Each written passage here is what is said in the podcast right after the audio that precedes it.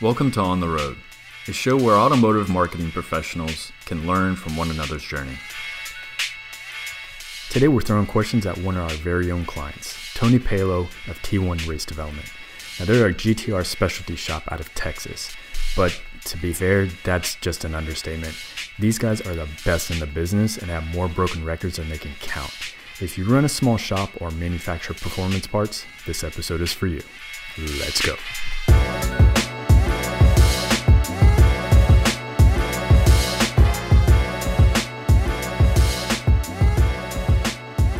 Uh, my name is Tony Palo from T1 Race Development. We're based out of Royse City, Texas, just outside of Dallas. We do Nissan GTR performance work, every aspect of it. And that's the only platform we work on. So we manufacture parts for them, and we build them here in house. Hi. How are How you? you doing? Sorry for running Good. a little bit late. there's, there's a crucial start. Waiting for you. There's a crucial start to all of these podcasts where I need tea, mm-hmm. and I was making tea, and I was like, I'm late, but this isn't done. Oh well and, and, then you went, you know what? These motherfuckers aren't going to start without me, so I'm going to finish my tea. Yeah, I'm going to finish my tea. Exactly. I looked at this cup and I was like, this is totally worth it. You're mm. just totally Kermit sitting back, sipping his tea, going, what are you going to do? Mm-hmm. yeah, mm-hmm. exactly. That's none of my mm-hmm. business. Go for it. Start without me. See if I care. right? Uh, stretch me like, well, I've used as a train wreck. How is everyone doing? Mm. Put on my cape and save the day. All right. Mm-hmm. All right, right. Well, it sounds like you had a really successful weekend. It was not so bad. It, it, it, it surely could have been worse. mm, mm-hmm, mm-hmm. Can I? This is a selfish question, but like, when you run a one make shop like you do, where you primarily focus on one car, do you ever have people who look at your car, like if they run like Corvettes or Mustangs or other things, and they basically go, "Damn, I just wish I had a GTR." Because it, you know, did you ever have that like brand jealousy? Like my people or other people? Other people. Um, I mean, it it probably happens more than gets voiced to me.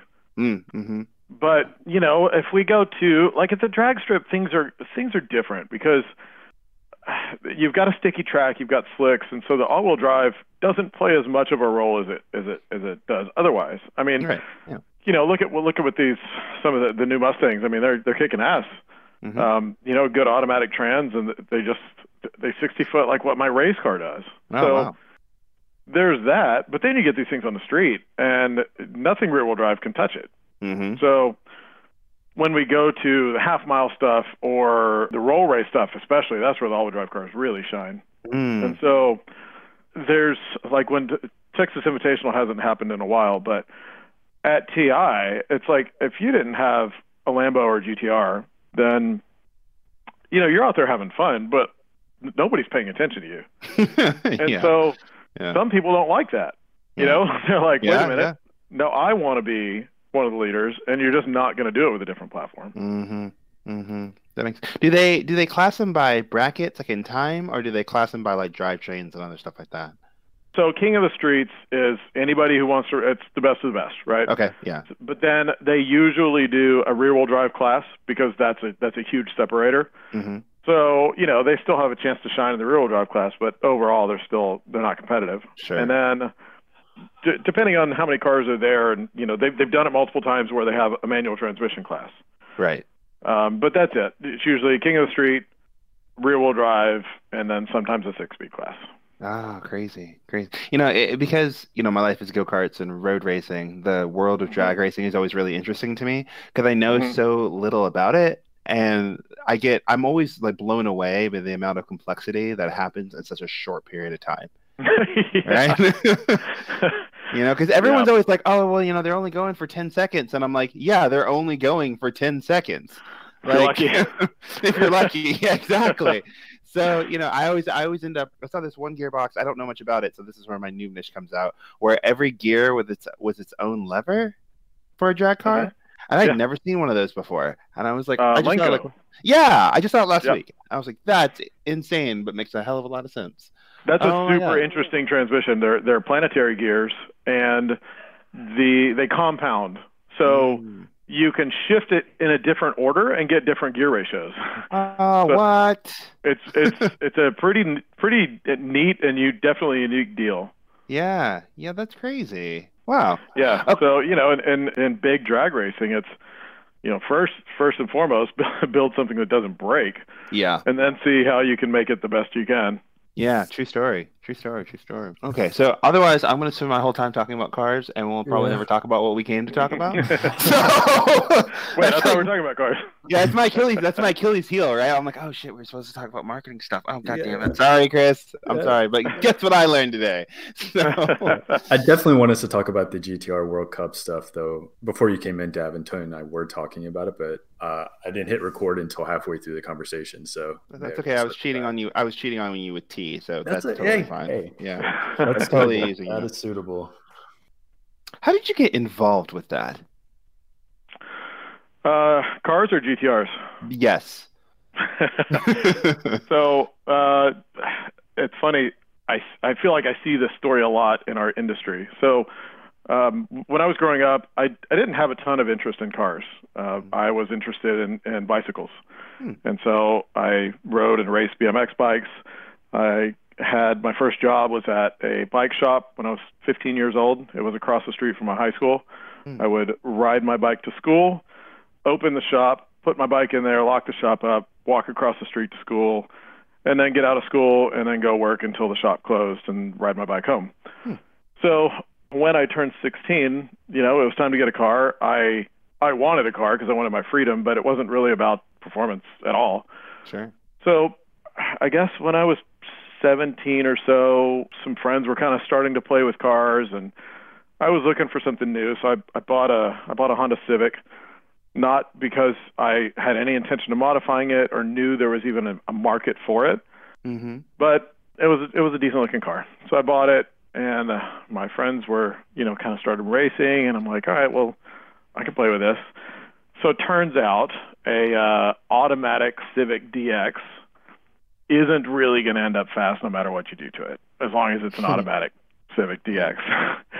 so then I started kind of getting interested in cars just from my competitive nature. And so I ended up buying uh, a 92 Acura Integra. So that was actually the first car I'd ever driven with a five speed transmission. Oh wow. When I went to buy it, I didn't know how to drive a manual transmission yet. I, I, I Hmm. in theory, I knew how it worked. I had never done it. Hmm. So I get to the guy's house, and he's like, "Yeah, you want you want to take it for a test drive?" And I'm like, "Well, you know, why don't you drive it, and I'll just I'll ride in the passenger seat." he's like, "Well, okay, I guess." Right, so we go for a drive. I'm like, "All right, I'll take it." Go inside. I pay him. I'm walking out to the car, going, "All right, here we go." And you know, it's not as hard as it's made out to be. So drove it home, and then I'm I had already been you know shopping through uh, Super Street magazine and Turbo magazine to see what I was going to do. So I had a little bit of money left over from selling the Civic and buying the Integra. So I went to Jotech and I bought some parts, uh, intake and header and exhaust and some springs. And you know, I had the mechanical ability to do the basic stuff, but I didn't I didn't have all the tools that I needed. So I knew that I wanted the car to be really low. And the springs weren't going to lower it enough, and so I asked Kenny if he would cut the springs for it. And he said, um, "Yeah, I'll cut the springs for you." And I was like, "I want to cut two coils." He's like, "Man, I think it's going to be too low." And I'm like, "Nah, I think it's going to be good." He goes, "How about this? We'll cut, I'll cut one coil. If you put them on and you want it lower, if you bring it back up here, I'll cut another coil and won't charge you anything." I was like, "All right, cool." So took all the stuff home, installed it all, brought it back up there the next day, and I was like, "Ah, I think I still want it lower." And he's like, "You put all this stuff on?" I said, "Yeah." He's like, "By yourself?" I said, "Yeah." He's like, "Do you want a job?" I said, "Yeah."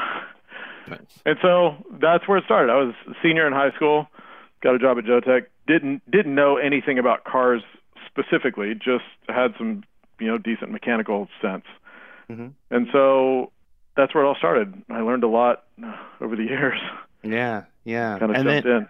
and then kind of as you moved more into drag racing, like what what attracted you to that?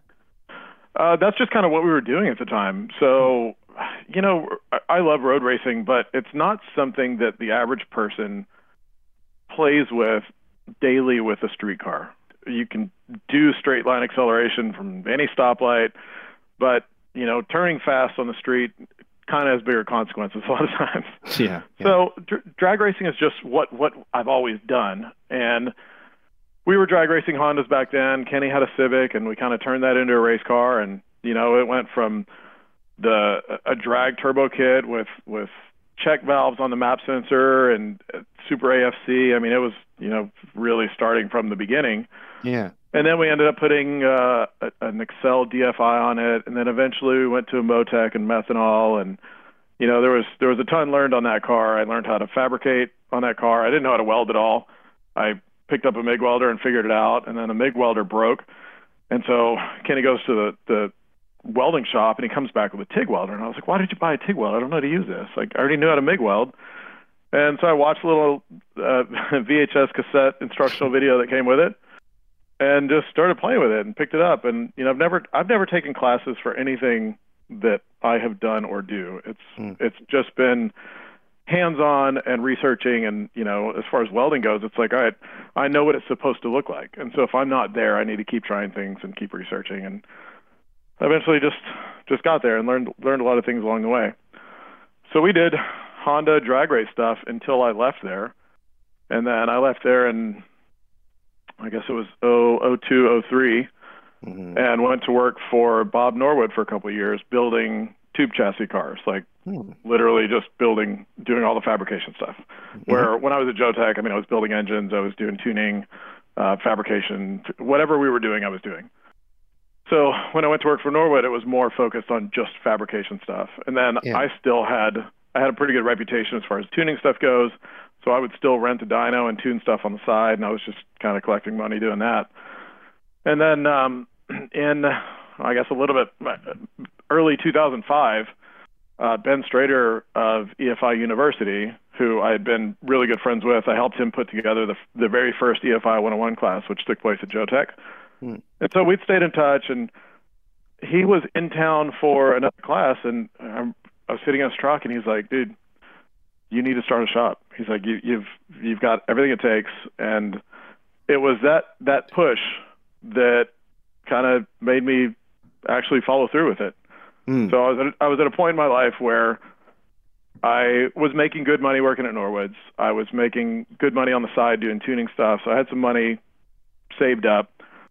I wasn't married. I didn't have kids, and so it, it was it was a, a time when I could make that jump without uh, a lot of people relying on me. Sure, sure.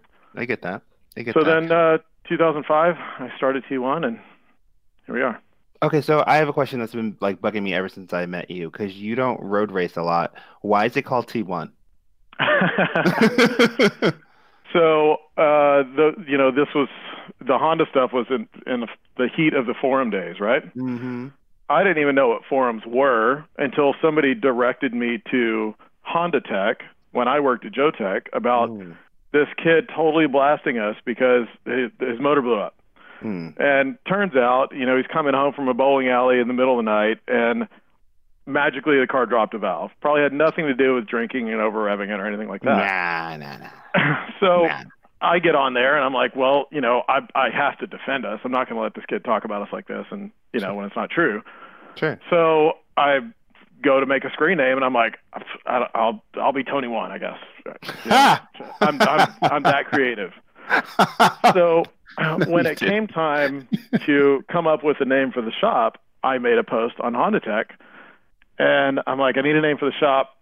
It's got to be something that I can do a logo that's very clear and visible from a distance, mm-hmm.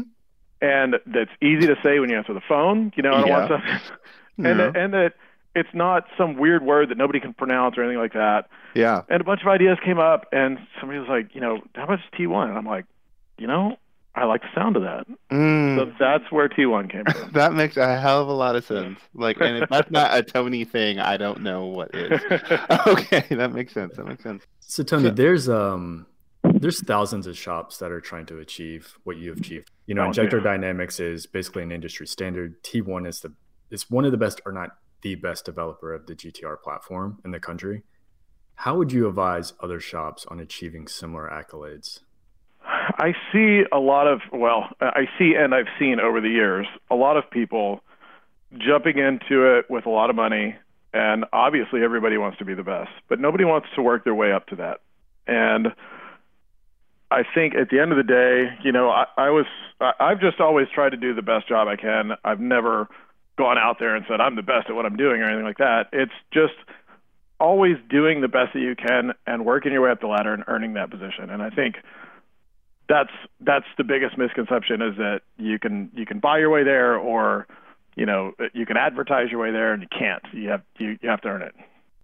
Do you think that kind of a follow in that path that it almost tells a better story to customers as you're developing on your way than to almost like create too much hype right off the bat? Because like oh, I always absolutely. feel a little I always feel a little bit of resistance, especially when I see new brands and they say we're the best at X and I haven't seen it, or we do this better than anyone and they're new, or whatnot. Because and I'm like, I don't, I don't see any proof, and I don't see, I don't feel comfortable giving you my money or my dollars or my car or whatever it is, right. because you're just hyping me. Where when I see, like when I first got introduced to you, the first thing we walked through was the basically the anthology of all the work you had done and I was like, oh, holy crap! Like he has put in a ton of work, and I can see a lot of that, you know, experience in there. So now let's do a thing, right? Like I want to do a thing, right? Um, where a lot of people don't do that; they try to just go straight to the end, right? Yeah. Well, you know, in life today more than ever, there's so much bullshit out there, right? Mm-hmm. and so when something comes along and it seems too good to be true. Mm-hmm. What are the odds of it being too good to be true? Mm-hmm. So you can't you can't talk your way into this, especially now because everybody's everybody's more aware. Mm-hmm. Well, most people are more aware, and everybody should be. There you go. But you got to get out there and do it. And if you do it, and you know, let other people talk about it, let people see it, and you're answering questions rather than trying to sell somebody on something. Yeah. It's yeah. probably not the right angle to make the most amount of money because there's you know selling things is is good. I'm not a salesman. I hate being a salesman. I hate people that are constantly trying to sell things. Mm-hmm. So I won't be that guy. Mm-hmm. And you know, maybe I could sell more if I was a good salesman, but this has served me well. Build really good shit and give people good service and everything falls into place. Yeah. Yeah. From a from a marketing perspective, I mean, do you think that there is maybe more impact in providing more like education or more value to your customers given what you do rather than just hype of some sexy video with a cool car in front of it? For sure. Yeah i mean the, the way i've always looked at things is the more educated my customers are the better off i am because i know mm-hmm. i'm providing a legit product and them being educated is going to help them to see the differences. So yeah. yeah we've we've done a lot to educate both on the T1 and the ID side of things. Now, do you? This is a little bit of a leading question, but like when you are thinking of how to market to people, are you always thinking of like the big picture of like we want to really focus on a particular you know we're trying to particular trying to sell someone on like a particular engine uh, tune package or maybe on a turbo kit or something or is it more smaller things like we're going to do a 60 second video of how we install something or how an injector works or something else like that. Like, do you have a, a strategy? No. um, and and, yeah. and I don't handle, you know, Stuart handles all the media stuff, mm-hmm. and I pretty much give him free reign on what he wants to do there. The reality is, we're all so busy doing all the all the things that mm-hmm. he doesn't have time. I mean, promo videos like that would be great. I know it would be beneficial. Um, pretty much the videos that we do end up being us at the race kicking ass and our customers having a great time and setting records and mm-hmm. it doesn't sell a particular product in itself but it sells it, it sells us in, in general yeah but there's an experience to that i think right i mean at the very very minimum customers will look and say i want to be like that i want sure. that to be my experience and there's a huge value in that um, yep. you know there's there's like I race go karts, and one of the things I wish I saw more of was you know experiences like that that's like you can come and be a part of us not you yeah. know you can't afford us or we're better than you or every like everyone sucks and we're great right um because the internet has too much of that going on nowadays so yeah i think you know when when we go to these races and um you know gtr world cup that we just went to for example we had uh we had eight cars there mm-hmm. and i don't think you could you could describe a, a more family environment as far as you know we get there and it's not us and our customers. It's us and our friends and we're out there. Everybody's doing what they love to do.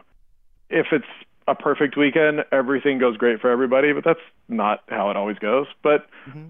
you know we're all out there and we're we're taking the highs and lows together and it's just it's a great thing to be a part of. From your perspective like when you you know you're a business owner, so you'll see other business owners, and you know we've talked about things that you see that work. What's something that you see that doesn't work? Maybe something you see all the time that just never really sells, never sticks, doesn't turn you on, like doesn't help. I think the biggest thing would be people, um, you know, whether it's coming up with a product or just trying to promote themselves, but not actually doing anything. Mm-hmm. You know, the, the, people that have the great media team but don't actually do anything. mm-hmm, mm-hmm, mm-hmm That's I see that as the biggest failure. I don't know how other people picture it, but I know, you know, from the feedback that I see, people are paying attention and they see who's doing what, and it's doing, not saying. So Mm-hmm. if you go out there and you're saying something and you're not doing it, people recognize that. Yeah, yeah. And do you think that does that go as deep as letting people see like behind the curtain of like what Stewart's doing or what you're doing or what other te- like people in the business are doing, or do you think that's just more of a you know showing that we're at the track and having fun sort of thing? Like when you mean doing I it, think I think that if you know if you're doing everything legit, the more people can see into that, Mhm. the better. you- Mhm. You know, when when we get people that come tour the shop, they're just blown away. You know, at at just the whole operation, which which isn't seen when we're at the racetrack. So Mhm. it's all just bonus stuff, and you know, people like to see things being made and development stuff happening and race cars and I'd like for you to go into some of the specifics from GTR World Cup. You touched on it, but I mean, you guys, every time you come to go to a race, you come back with a handful of broken records. Go into a little bit more detail, detail on that. What's it take? What are you looking to achieve? What's the ultimate goal? Like, what is the crown jewel of broken records that you want to achieve? Um, so there's a couple parts there. So as far as records, you know, the next one in our in our immediate sights is we'd like to get Georgia's car into the sixes in the stock location class. So that would that would be two things. Nobody's run a six on the on the 28 inch tire. Hmm. Everybody's running the what what we call the big tire, which has a pretty significant advantage traction wise. So to do it on a 28 inch tire and with you know what we call stock location turbos, which means the turbos are, are still inside the frame rails like a factory GTR, Hmm. which significantly limits how big you can go on the turbos. Hmm. It'd be really cool to do it with that. It's gone 701, so I mean it's just a matter of getting everything getting everything right. It'll do it. So that's that's the that's the immediate goal, and then my car's um, probably a few weeks away from coming home from the chassis shop.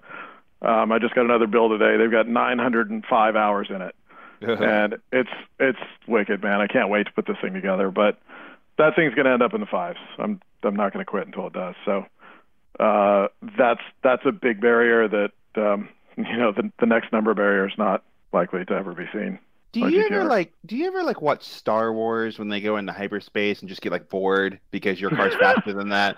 Like I don't understand. like you know, I, I used to I, I used to see the in-car videos of pro stock and pro mod and all these things, and it was just like, how can how can a human do that? How can you Mhm. How, can you process things that fast and control it and do all this? And as my car has gotten faster over the years, you know, from a 10 second car to a six second car, it's never gotten to that point where you just wonder, how can a human do this? Mhm. every you know you you end up in such a zone that things just happen you're not consciously thinking about everything you're doing Mhm. and i i don't expect that at this point i don't expect it to change with the new car I- I- and i still you know i drive a if i go out with a a, thousand or a twelve hundred horsepower car on the street every time i get on i'm like shit this thing's fast i mean Right. Yeah. Yeah. you you don't get that jaded. And I can drive a 700 horsepower car, and it's like, all right, it's just this isn't doing it. But you know, once you get 1200 plus horsepower, it still feels fast. Yeah, yeah, yeah. I'm still scared, and it was like a year ago from the time I your the last time. I like I'm having flashbacks now, and I'm still horrified. and I'm just like, I don't what. My brain didn't even know what was happening. I was like, I don't even know That. That's crazy. So I guess from, from a from a T1 perspective, Tony, like what what do you want to do in the next year? Like what what's your you know because a lot of a lot of people are going to look at you and say, you know, he's doing it. He's got everything lined up. He's just you know building these awesome cars. But like when we get into your head, like what's your next big step? Like what's your next big goal? I wouldn't say that I have a next big goal. I've been on this path to refining what we're doing and improving efficiency, um, decreasing stress, not having to be here 40 plus hours a week. Mm-hmm. And I'm I'm pretty comfortable with that right now in my life. And so mm-hmm. uh, I want to continue continue innovating in our market. Um, there's there's still there's still lots to do. Uh, I really like the direction that that our market is going right now because it's mm-hmm. going more and more race car, mm-hmm. and that's more and more what I'd rather do. I'd rather not mess with street cars. Race cars, you know, everything's better. You mm. can take a race engine and drive it 1,500 miles on the street and wear the rods out, right? Mm-hmm, or you can mm-hmm. take a race engine and race it for four years and the engine keeps going. Mm-hmm, and mm-hmm. so, as much as I wish my customers only came back for upgrades, that's not what happens. You can't build a race car and things not break and wear out. Mm-hmm. So, everybody's happier when they're not paying for those services that don't make them faster. when you're paying for that engine that just gets you back to where you were, it's just everything's better that way. The cars are safer because people can put proper cages in the cars without concerns of driving them on the street. Mm-hmm. They're faster, they're more reliable because we make them lighter. You know, getting rid of the stuff that you don't need for the street. Mm-hmm. So I, I really like the direction things are going. We're we've we've always been focused on filling voids as far as uh, T1 and GT1R products. Mm-hmm. So you know, we don't make exhaust systems and and turbo kits and stuff like that. We make mechanical fuel pumps and fuel line kits for methanol drag cars and CDI systems for methanol drag cars and one mm-hmm. piece mm carbon fiber front ends for, for drag cars. Like mm we're working in a different side of the market that, that there's voids and needs for. And so um, the more race that thing goes, you know, it's, it's all low volume. I mean, it, it's probably not the smartest thing to focus on the things that I can sell 20 of versus 200 of, but mm whatever. I don't like I don't like competing in a market where you end up, you know, competing on price and your margins aren't good. Mm-hmm, so my mm-hmm. focus has has always been filling voids that aren't being served well. Um, I was going to say though, from uh, advice perspective, like advice you've been given, kind of in your career, what do you think is probably the one thing that's probably stuck with you throughout your career? So there's one thing that my dad said for I, I don't know how long ago. I was little and I don't even know what it was in regard to, but it was it was related to buying the better and more expensive version the first time rather than buying mm. the cheap version because in the mm. end you're going to end up buying the expensive version. And that applies to everything you're ever going to do in life and probably more so in cars than even, than most other things. But yeah. That's kind of always been my thing is, you know, just do it right the first time. Yeah, yeah. You know, it it's funny because Thanks to the glory of Facebook, uh, you have Facebook Memories, which shows you all the things you've done in the past. And like, I was looking back at all of the race things that I've bought, where I went, "Oh, that'll that'll be fine, well, that'll be okay," and then realizing that I ended up spending money twice because I ended up buying the newer thing the second time. Everybody learns that lesson eventually. Mm-hmm. Uh, it, it some yep. people have to lose more money than others, and, and sometimes you think you've learned it, and you try to cheat the system, and it it comes back and gets you, and you're like, damn it, mm-hmm. I knew I shouldn't have done that. Mm-hmm. So yep. yeah, yep. it's yep. it's pretty pretty deeply ingrained in me at this point. I've no, I get that. I definitely get that. Yeah, my wife and I were talking about that just recently, where I had a similar epiphany, and I was like, man, I thought I was smart. That's really not that smart. Mm. All right. Well, we definitely learn. Yeah, exactly. And of course, of course, being wives, they nod like, mm-hmm. Like I'm like, don't, don't, yeah. don't make that mistake. I, I, didn't want to say anything, but I knew. right. Exactly. Gotta let you learn. Exactly. Exactly. We haven't asked anybody else this question, so good luck. In your opinion, what is the best way to validate a new product? I, I without question, actually prove it in the field. Okay, simple enough. So, you know, yeah. the, the, thing is, I could just see the look on Chris's face, and he's like, "Go on." He's like, "No, yeah, just use it." And you know, any any product that relates to what we're doing, um, I mean, it's there's going to be a, a lot of technical stuff related to it, and you can do it all right on paper, and then get out there and find that it it doesn't work. So uh, like crank manufacturers, right? Like we, we still break cranks, and there have been people that have built new cranks, and they're, you know, here, let me know how it does, and it's like, well, you know, I'm not too eager to to jump onto that, and whether it's the strength of a part or you know the actual performance metrics of a part, whatever it is, I think the manufacturer needs to handle proving it. You know, there's a lot of a lot of companies that you know give stuff away and rely on feedback from end users, and that's never it's just never good because people don't use things right, people don't collect mm-hmm. enough data, people mm-hmm. don't give you proper feedback. So if you've got or are developing a new product and you want to turn it into something, improve it, get out there and do it. Otherwise, just it's not gonna not gonna work like you hope. No, that makes a lot of sense actually, and, and, and it's funny because you see that being done in a number of industries, like not just automotive. You see that done in, in gaming. You see that done in um, like mobile tech. You see that done in a lot of places where your customers are your guinea pigs and mm-hmm. then you mm-hmm. wonder why you get a mess of feedback back from a bunch of people that don't use things correctly or don't use them. Sometimes you get the edge cases of like, I never knew you could break it in that way, and that's good. yeah, what did you do? what did you do? Yeah, exactly. I didn't even know you even tried well, to use it. it that way. yeah, exactly. But a lot of times, like you say, it's just you know they're I don't want to say they're being lazy, but they're almost kind of cheating right? Trying to be cheap yeah. rather than just taking the time to do it right the first time. Yeah, yep. that's, and, that's... and it's always going to cost more. It's always going to take longer.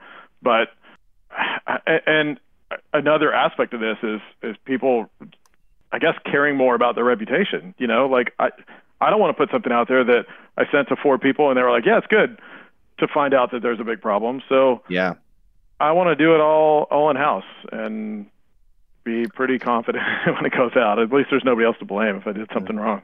Um, yeah. and I kind of want to I want to tie into that. Like when you do decide to work with somebody, and I'm not really talking just from the sponsorship perspective. I'm just talking all up, like business partnership to business partnership. Mm-hmm. How do you how do you qualify that? How do you determine what's a good fit for you? Somebody who I see as doing things on our level, and mm-hmm. not to sound cocky, but the reality is there's not that many people building race GTRs like we're doing. Mm-hmm. And so if I'm developing a product that fits that market and I want to work with somebody, it's going to be one of a few people that I see on that same level. Mm-hmm. So, and I, I mean, I guess it just makes sense. Like, you're not going to give a race car part to somebody who's never built a race car and value the feedback. Yeah, no, I think that's actually really important because um, it, it's a bit of a leading question, but one of the points I really wanted to cover for a lot of our listeners is like to make sure when you're looking at other businesses you want to work with, like make sure that there's a good fit on both sides. Yeah. Um, because it's just frustrating and a bit of a waste of time sometimes, you know, to come to a certain, like, let's say to a T1 and say, hey, you know, I think I'm awesome. Really, I don't have the engineering expertise. I don't have the social presence. I don't hustle. I don't have the budget. I don't race cars. but I think I, I think I'm cool. Well, I love myself. Yeah, but I love myself. Will you give me free stuff? Right. Like, and that never really ever works. Um, and, and it, it would almost be better to say, to be honest, like, let me go find a, a, company that's maybe closer to my level or maybe closer to my um, experience or size or maybe growing at that smaller rate and provide them more value than begging after a big fish that's just going to turn me down and it's never you know, going to create a good relationship yeah you know on that note as a manufacturer who tests something in our own vehicles to prove it mm-hmm. versus those who don't do such Mm-hmm. The others are the ones who have to give all the product away to the people who are going to, they got the product for free or cheap or whatever as a mm-hmm. sponsored deal. They're going to run around going, oh, yeah, this thing's great, whether it is or not. Mm-hmm. So I think that's another thing is you won't, I mean, I don't give anything away. Um, if it's, you know, somebody, uh, another shop that we do a lot of business with that's building a shop car or something, we might help them out, and, you know, parts at cost or something like that. But I don't give anything away. Mm-hmm. And I think you'll find that a lot of the top tier companies are in that same boat. Yeah. But the people who aren't doing their own development and testing um, are giving lots of lots of things away. Well, All right, guys. Well, I appreciate everything. Yeah. Enjoy the weekend. Stay warm. Yeah. You do the same. Bye. See you. All right, guys. Bye. As always, thank you all for listening. If anything in this episode got your gears turning, let us know on Instagram at Studio Rhoad. We're a branding and consulting agency for the automotive market, and we always like to hear new viewpoints or ideas that our show inspires. All right, we'll see you next time.